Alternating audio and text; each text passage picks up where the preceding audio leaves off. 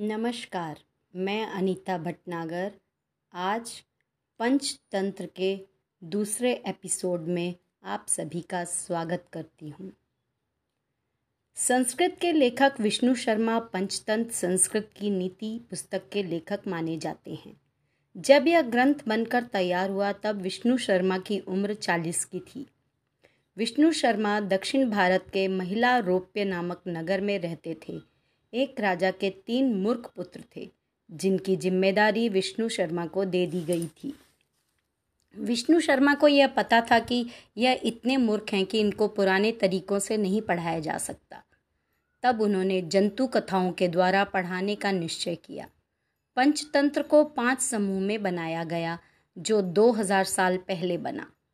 महामहोपाध्याय पंडित सदाशिव शास्त्री के अनुसार पंचतंत्र के रचयिता विष्णु शर्मा, चाणक्य का ही दूसरा नाम था, जिसके आधार पर उनके अनुसार पंचतंत्र की रचना चंद्रगुप्त मौर्य के समय में ही हुई थी और इसका रचना काल 300 ईस्वी पूर्व माना जा सकता है।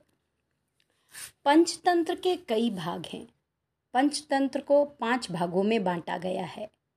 मित्र भेद मित्र लाभ या मित्र संप्रति संधि विग्रह, लब्ध प्रणाश परिरीक्षित, परीक्षित कारक, यानी जिनको परखा ना गया हो, उसे करने से पहले सावधान रहें, हड़बड़ी में कदम ना उठाएँ। मित्र भेद के अंतर्गत मैं आज आपके सामने एक कहानी लेकर प्रस्तुत हूँ, जिसका शीर्षक है रंगा सियार।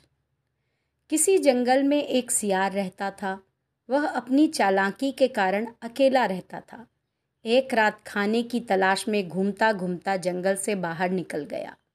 रात के उजाले में उसे नील से भरी एक बड़ी टंकी दिखाई दी। उसने सोचा कि इसमें ज़रूर खाने की कोई चीज़ होगी। वह टंकी पर उछल कर चढ़ गया। उसने नील की टंकी में मुँह डालकर देखा कि उसमें क्या है। टंकी थोड़ी खाली थी, इसलिए उसने जैसे ही मुँह नीचे बढ़ाने की कोशिश की, वैसे ही वह टंकी में गिर पड़ा। उसने टंकी से निकलने की बहुत कोशिश की, पर वह निकल नहीं सका। अंत में वह किसी प्रकार बाहर निकला। उसने पानी में अपना शरीर देखा, वह पूरा नीला था। सोचते सोचते सियार जंगल में पहुँचा।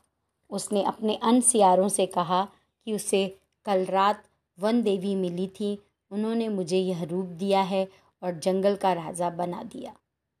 सभी उसकी बातों में आ गए। सियार जंगल का राजा बन गया। एक बूढ़े शियार सियार को उसकी बात पर शक हुआ। उसने कुछ शियारों के कान में कुछ कहा और उन सभी ने मिलकर हुआ हुआ करना शुरू कर दिया। रंग सियार से, रंगे सियार से भी रहा नहीं गया। वह भी हुआ हुआ करने लगा। इस प्रकार उसका भेद खुल गया और जंगल के असली राजा सिंह द्वारा रंगा सियार मार डाला गया। इस कहानी से हमें यह शिक्षा मिलती है, न कभी असलियत को छुपाना चाहिए और ना ही छल करना चाहिए। उम्मीद है आप सभी को मेरी ये कहानी पसंद आई होगी। धन्यवाद।